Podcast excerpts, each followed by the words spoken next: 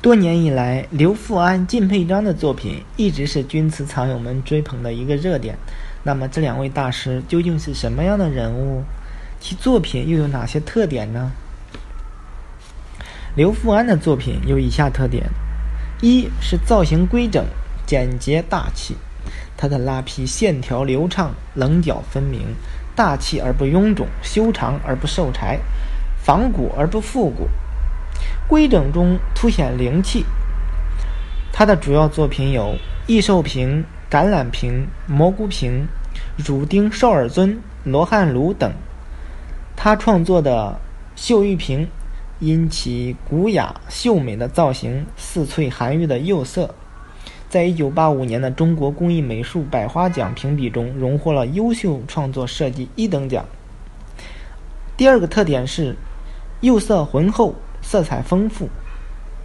刘富安追求自然天成的釉质和釉色，在石釉工艺上大胆尝试采取金釉、喷釉、点釉、多层釉相互交混的新型石釉方法。其作品釉色表现出很强的层次感和流动感。靳佩章的作品坚持古朴为本的设计方略，造型力求精炼粗犷、典雅端庄。线条流畅，崇尚自然。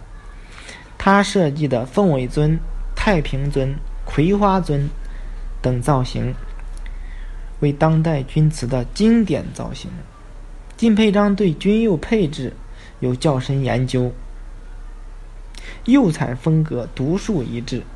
他配置的新花釉，色彩斑斓，浓润灵动。卢君佑风格素雅，蓝绿交融，使追慕者难消其状，难尽其神。